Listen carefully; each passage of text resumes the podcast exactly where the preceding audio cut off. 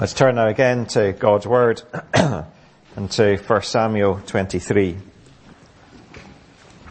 1 Samuel 23, continuing in the life of David. So let us hear the living word of the living God.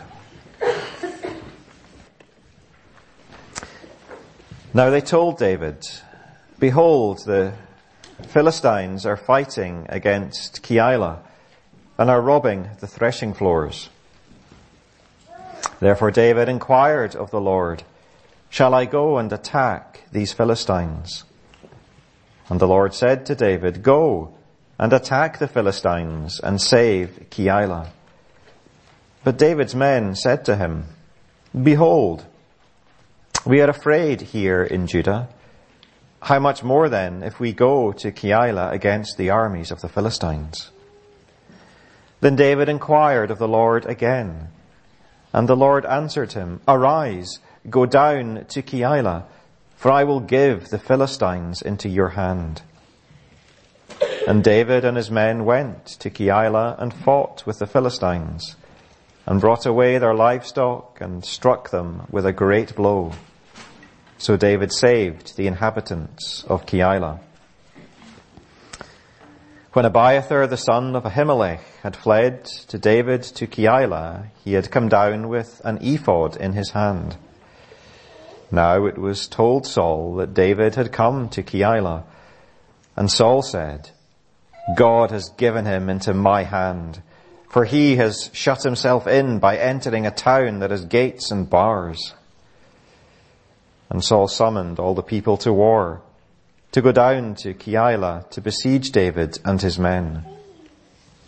David knew that Saul was plotting harm against him, and he said to Abiathar the priest, Bring the ephod here. Then said David, O Lord, the God of Israel, your servant has surely heard that Saul seeks to come to Keilah to destroy the city on my account. Will the men of Keilah surrender me into his hand? Will Saul come down as your servant has heard? O Lord, the God of Israel, please tell your servant. And the Lord said, He will come down. Then David said, Will the men of Keilah surrender me and my men into the hand of Saul? And the Lord said, They will surrender you. Then David and his men, who were about six hundred, arose and departed from Keilah and they went wherever they could go. When Saul was told that David had escaped from Keilah, he gave up the expedition. And David remained in the strongholds, in the wilderness, in the hill country of the wilderness of Ziph. And Saul sought him every day, but God did not give him into his hand. David saw that Saul had come out to seek his life. David was in the wilderness of Ziph at Horesh. And Jonathan, Saul's son, rose and went to David at Horesh and strengthened his hand in God. And he said to him, Do not fear, for the hand of Saul my father shall not find you. You shall be king over Israel, and I shall be next to you. Saul my father also knows this.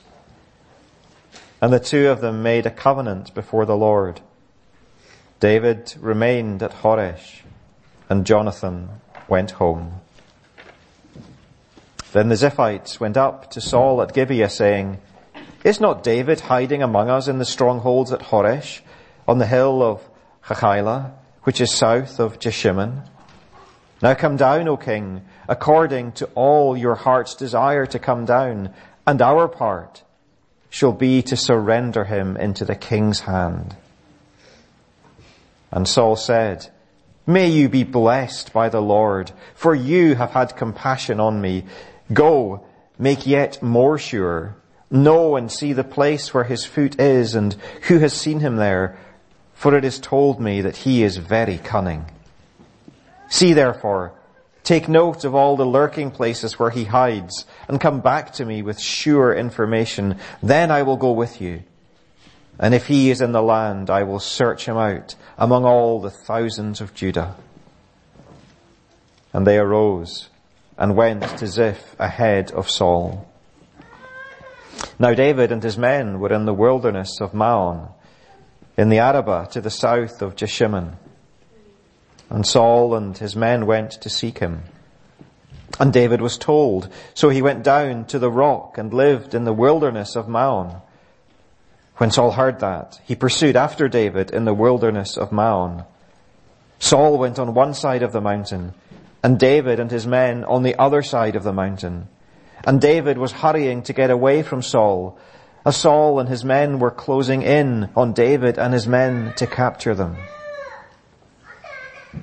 Then a messenger came to Saul saying, Hurry and come, for the Philistines have made a raid against the land.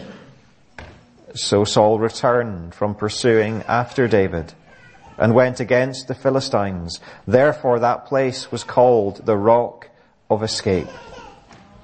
And David went up from there and lived in the strongholds of En-gedi. Amen. May God bless to us His word. And we'll look together at the whole chapter, but perhaps the centerpiece is 1 Samuel 23:14. Saul sought him every day, but God did not give him into his hand. Now David has begun his slow ascent to the throne of Israel. The Lord has carried him through the great humiliation of fleeing for his life and feigning madness before the Philistine king of Gath. The low point had been reached. And in the last chapter, we began to see the tide turn. David was changed from a man on the run forlorn and alone, to a man with an army of 400 men, with Gad the prophet by his side to give him the word of God, and Abiathar the high priest there to minister to him. From a man who was falling into the pattern of lying to a man who had been brought face to face with his sin and who had repented. David's recovery had begun. And we saw that the seed of the serpent, the opposition of Saul, would not and could not prevent the rise of the seed of the woman. And in this chapter we see David's ascent continue as David brings salvation to Israel, as he is comforted by his best friend on earth, Jonathan. And as David is delivered from the persecution of King Saul. Through all the suffering and betrayal that David still goes through, the Lord is with his anointed, inching him towards his destiny to be king. And we'll look at this chapter as it unfolds that in three headings. We'll see that God speaks, verses 1 to 15. We'll see that God encourages verses 16 to 18. And we'll see that God delivers verses 19 to 29. God speaks, God encourages, and God delivers. First then, God speaks. The chapter opens with a threat to God's people. The Philistines are on the attack. The lives and the provisions of Keilah are under threat. And King Saul, the man who should defend Israel, is nowhere to be seen. So who will step in? Who will step up to deliver and save? Well, of course, it is the man who has done this as a matter of course all of his adult life. Saul has slain his thousands. David has slain his ten thousands. Ever since David emerged as that shepherd boy to be Israel's representative in defeating Goliath, that has been David's divine calling to be the savior of God's people, and he will do it here again. But David does something first before he goes to save Keilah he seeks God's will. And so verse 2, David inquired of the Lord, shall I go and attack these Philistines? The cause was obviously just, defending God's people. David's calling to do this was clear. He is the anointed king. But before he acts, God must be sought. Even though he has every right to go and do what he's about to do, he will not do it without seeking the Lord's blessing and the Lord's will first. And that, of course, is an immediate and obvious lesson for us that we are always, even when it is clear, to commit what we are doing to the Lord, to seek His blessing, and whether it is what He would have us to do. But the response to David's seeking of the Lord is very, very significant. In verse 3, we have that the Lord said to David, verse 2, sorry, the Lord said to David. And these words haven't appeared in the book of Samuel since God said to the prophet Samuel, the Lord said, arise, anoint him, David, for this is he. And these words appearing now, the Lord said, point us all the way back to David's calling to be king. The Lord who spoke that David would be anointed is the Lord who is now speaking to David, confirming his calling to be king. And in that speaking, God says to David, yes, you are my anointed. Yes, you have my blessing to fulfill your calling to save Israel, to defend Keilah from the Philistines. And God speaking to David is such a contrast to the silence that confronts King Saul. Saul had sinned away God's guidance. David seeks it and receives it. But a problem soon emerges in the chapter. David's men are scared.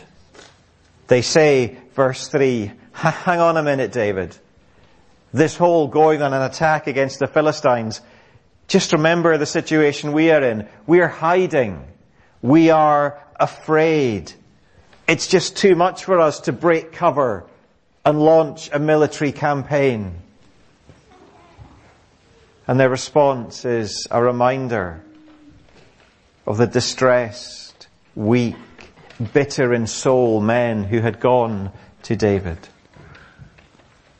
And in their response, we see so much of ourselves and we see so much of the church of Jesus Christ. So often we are hesitant, lacking in confidence and lacking in boldness.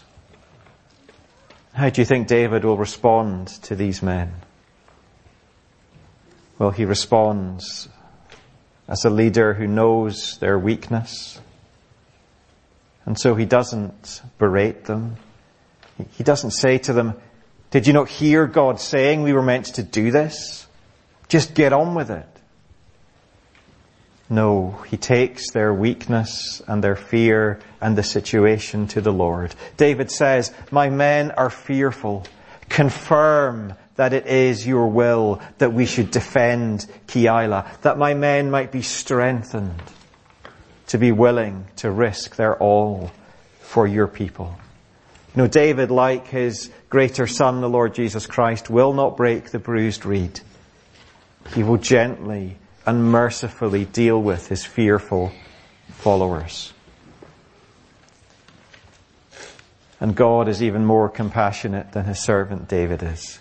And so God strengthens his promise to David. And by consequence, he encourages these fearful men. God says, verse 4, Arise, go down, for I will give the Philistines into your hand. God gives the command which is so clear, go. And he gives that promise with it. I will give the Philistines to you. And so armed with this extra comfort from the God of heaven. David leads his men forward, and as God promised, he leads them to victory. So we have verse 5, so David saved the inhabitants of Keilah. David steps forward to be the Saviour in response to the Word of God. But the Christian life is never straightforward. It's not a straight and easy march on to glory. It isn't for us and it certainly wasn't for David in 1 Samuel. The narrative goes on to remind us that Abiathar is with David. He is the high priest who has the Urim and the Thummim. We don't quite know how they worked, but they were the means of revealing God's will. And it's worth remembering back to why the high priest is with David, and that's because of Saul's bloody persecution of David. The high priest had to run away as Saul killed the entire city of the priests in, in Nob. And the mention of Abiathar is really to put that contrast in our minds, and it's important in what follows.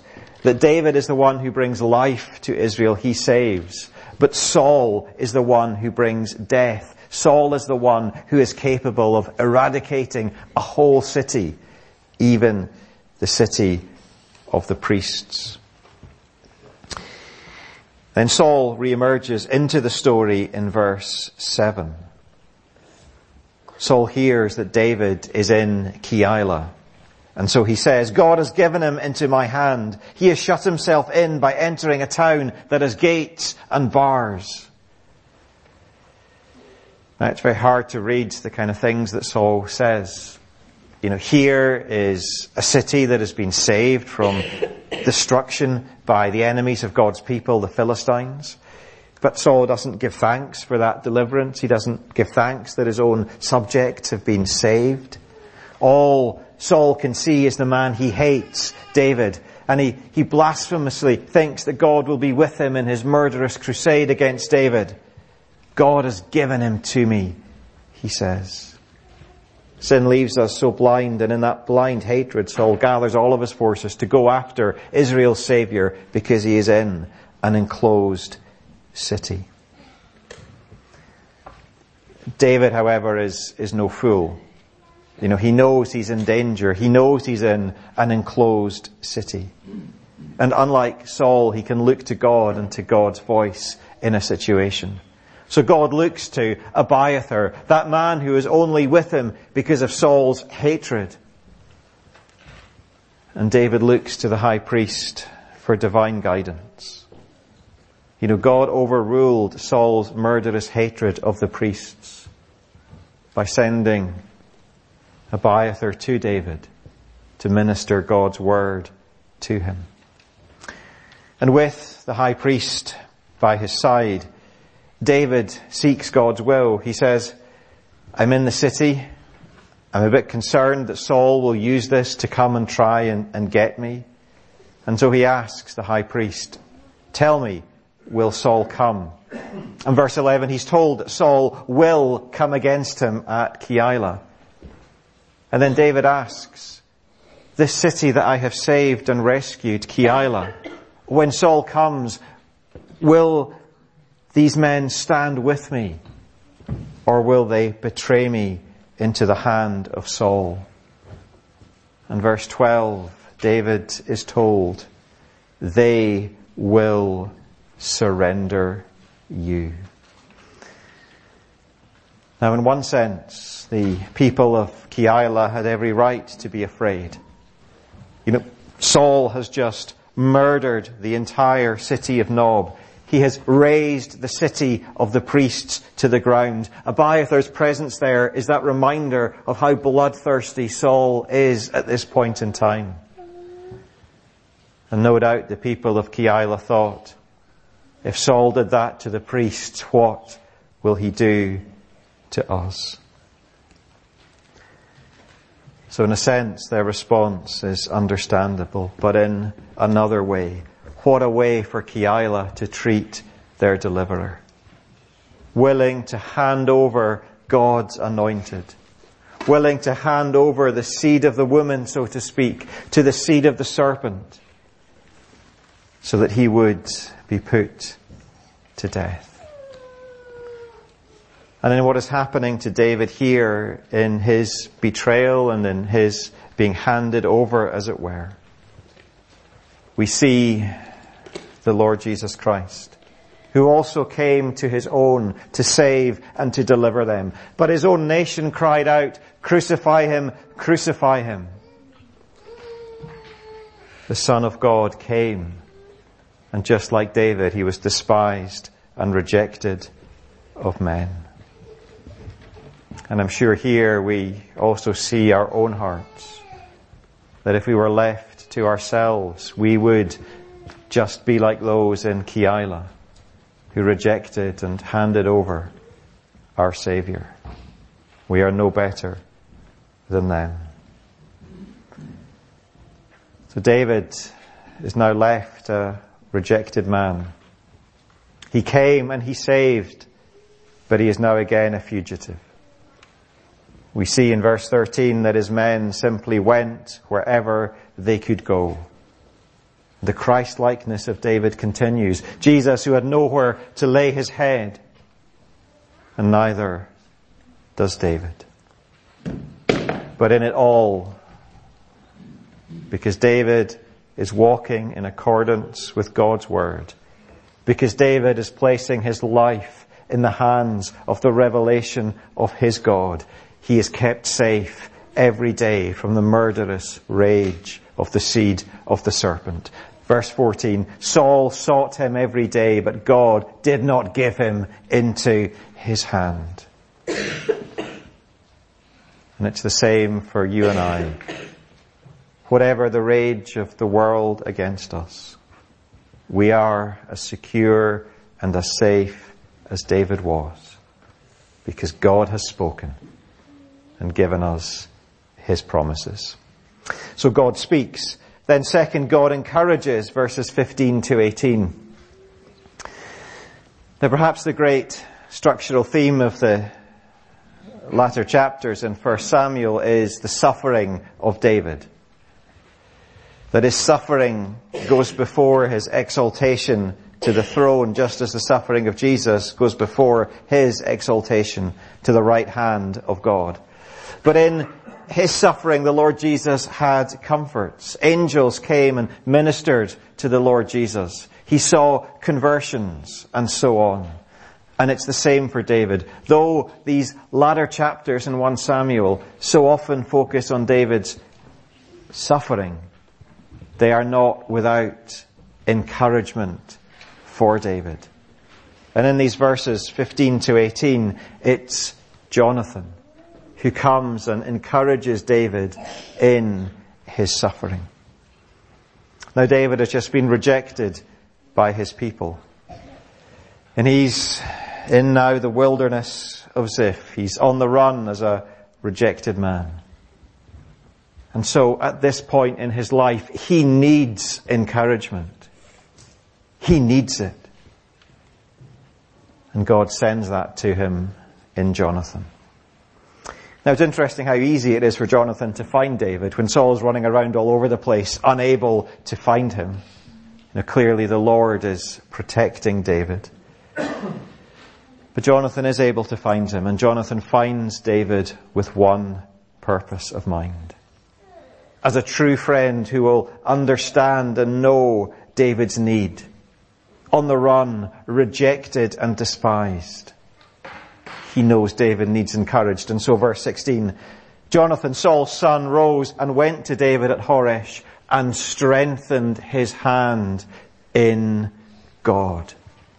The purpose of Jonathan reaching out and going to David is to minister to him spiritually, to encourage him in his patient waiting for the kingdom.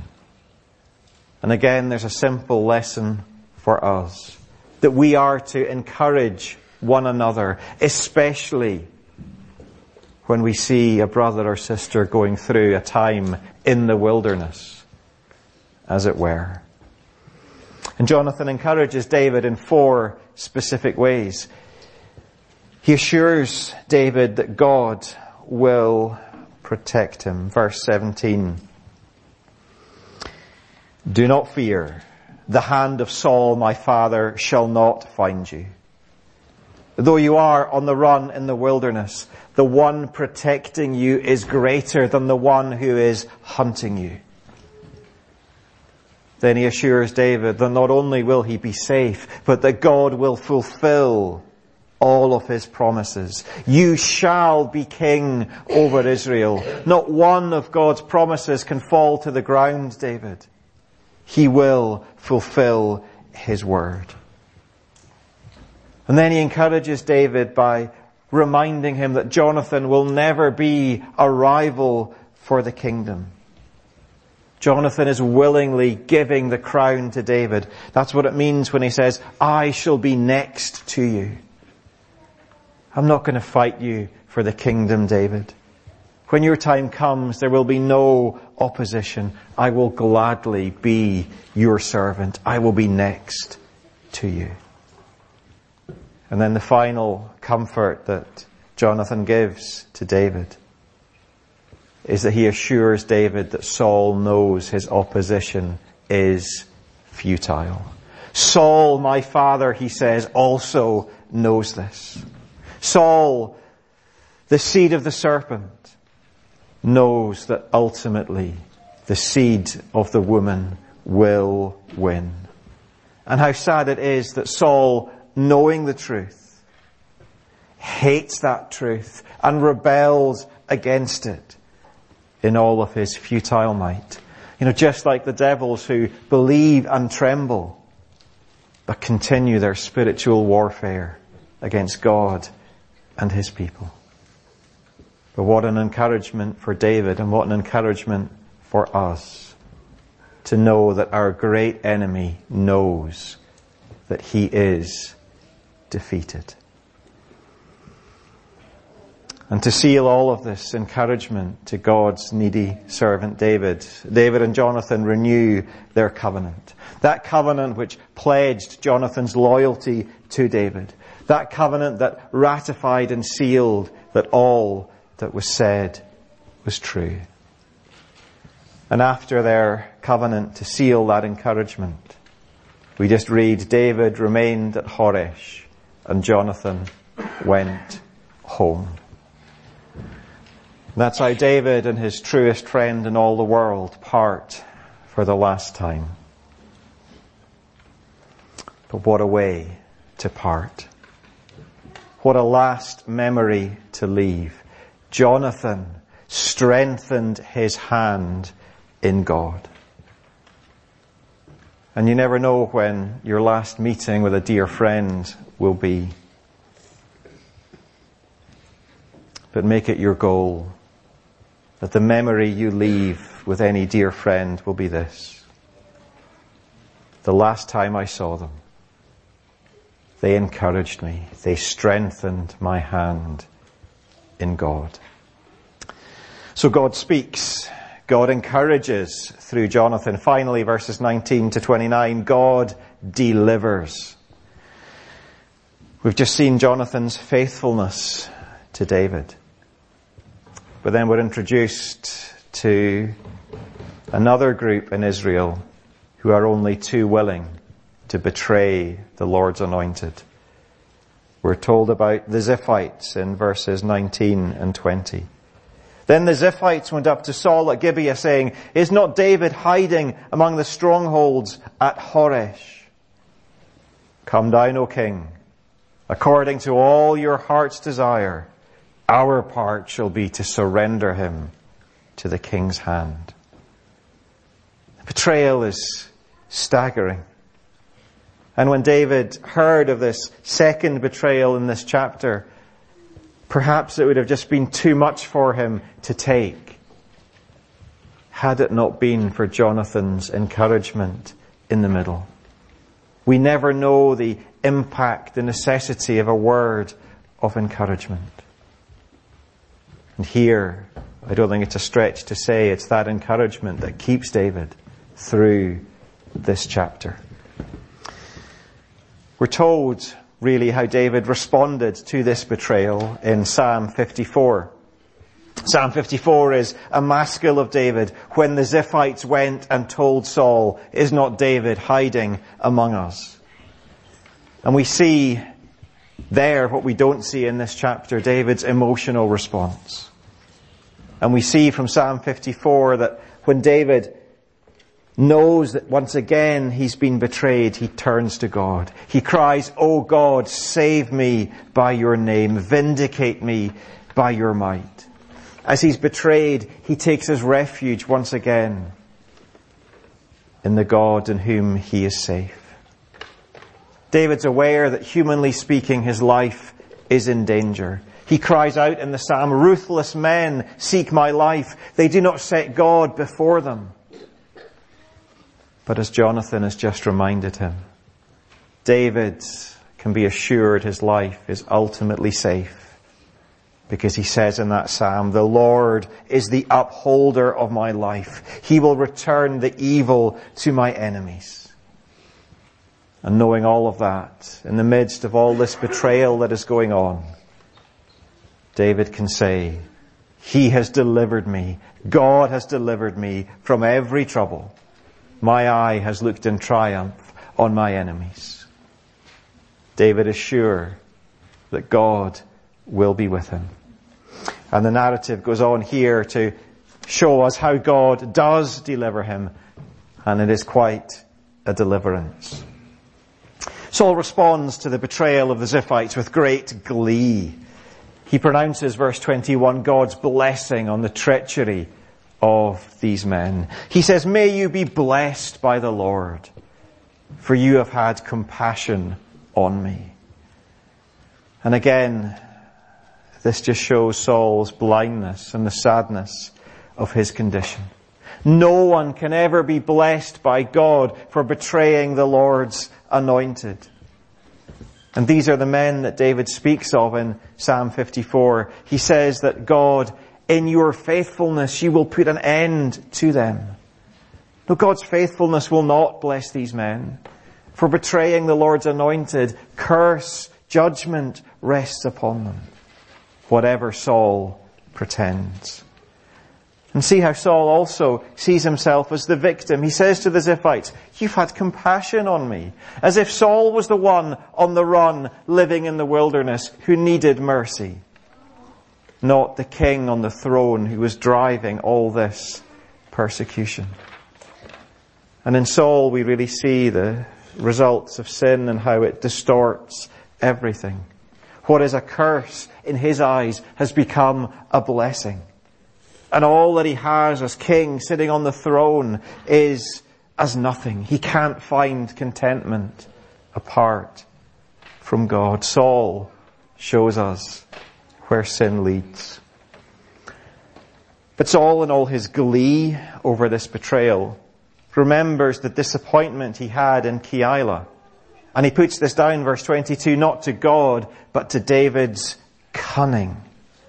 And so he says to the Ziphites, this has gone wrong before chaps, so this time I want you to make doubly sure where David is, monitor his movements, give me the details, and then I'll be sure this time that I can get him. And then the Ziphites do this, and there follows this incredible narrative of cat and mouse from verses 24 to 27. David is found in a part of the wilderness called Maon, verse 24. Saul and his men hear that's where he is and they go after him. Then verse 25, David hears that Saul is getting near and off he goes to a different part of Maon to a place called the rock. But then Saul hears that that's where David is and so Saul goes off to the rock to get David. And it ends up, verse 26a, with Saul on one side of the mountain and David on the other. And all the way through that cat and mouse story, Saul's getting closer and closer to David. So we have at the end of verse 26, David was hurrying to get away from Saul. Saul and his men were closing in on David and his men to capture them. It looks like the game is up. It looks like David is done for unless God delivers him. But how will God deliver him? The narrative's been building, the trap is about to be sprung. And then all of a sudden we find out that God is going to use the Philistines. Into all the tension of the cat and mouse story, a sudden message comes. It interrupts Saul's pursuit of David just as the net is closing. Verse 27, a messenger came saying, Hurry, come, the Philistines have made a raid against the land. What will Saul do now? Will he continue pursuing David? Or will he allow the Philistines to ruin his kingdom and bring him shame and ignominy anyway? There's no option. The immediate threat of the Philistines has to be dealt with. And so verse 28, Saul returned from pursuing after David and went against the Philistines. You know, behold the sovereignty of our God. The nations are at his disposal to protect his people. It is a light thing for the living God to use the Philistines to protect his anointed, to preserve the seed of the woman. And you know, so often we make God so small. But the nations of the earth are as a drop in a bucket. The heart of every king is in God's hand to turn this way and that.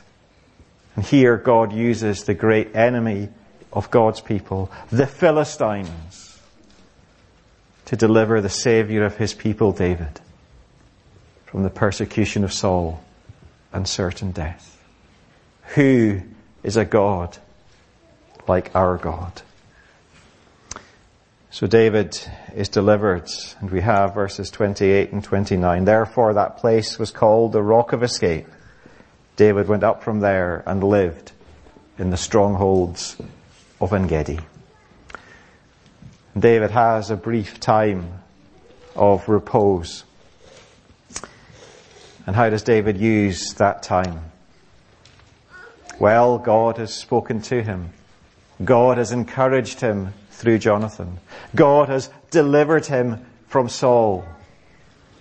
And in response to all of that, David worships. Psalm 54 again, and we had it as our call to worship. David writing at this time says, with a free will offering I will sacrifice to you. I will give thanks to your name, O Lord for it is good. In response to all this, David worshipped. And for us, we are in an even more privileged position than David. In these last days, God speaks to us not with Urim and Thummim, but God has spoken to us in His Son. And in these last days, we have a greater encourager than Jonathan. We have the Holy Spirit as our comforter, our helper, our encourager. And we have a greater deliverance than David received in this chapter. Jesus, great David's greater son, has come to deliver us not from Saul only, but from the great serpent himself who has been crushed. And the sting of death has been taken away. Jesus has come and delivered us from the wages of sin, which is death. And so knowing all of that, we should respond in an even greater act of worship than David is, with more fervency saying, Lord, in response to your word, Jesus Christ, in response to the Holy Spirit in our hearts, and in response to the salvation you have given us in Christ, I will give thanks to your name, for it is good. Amen.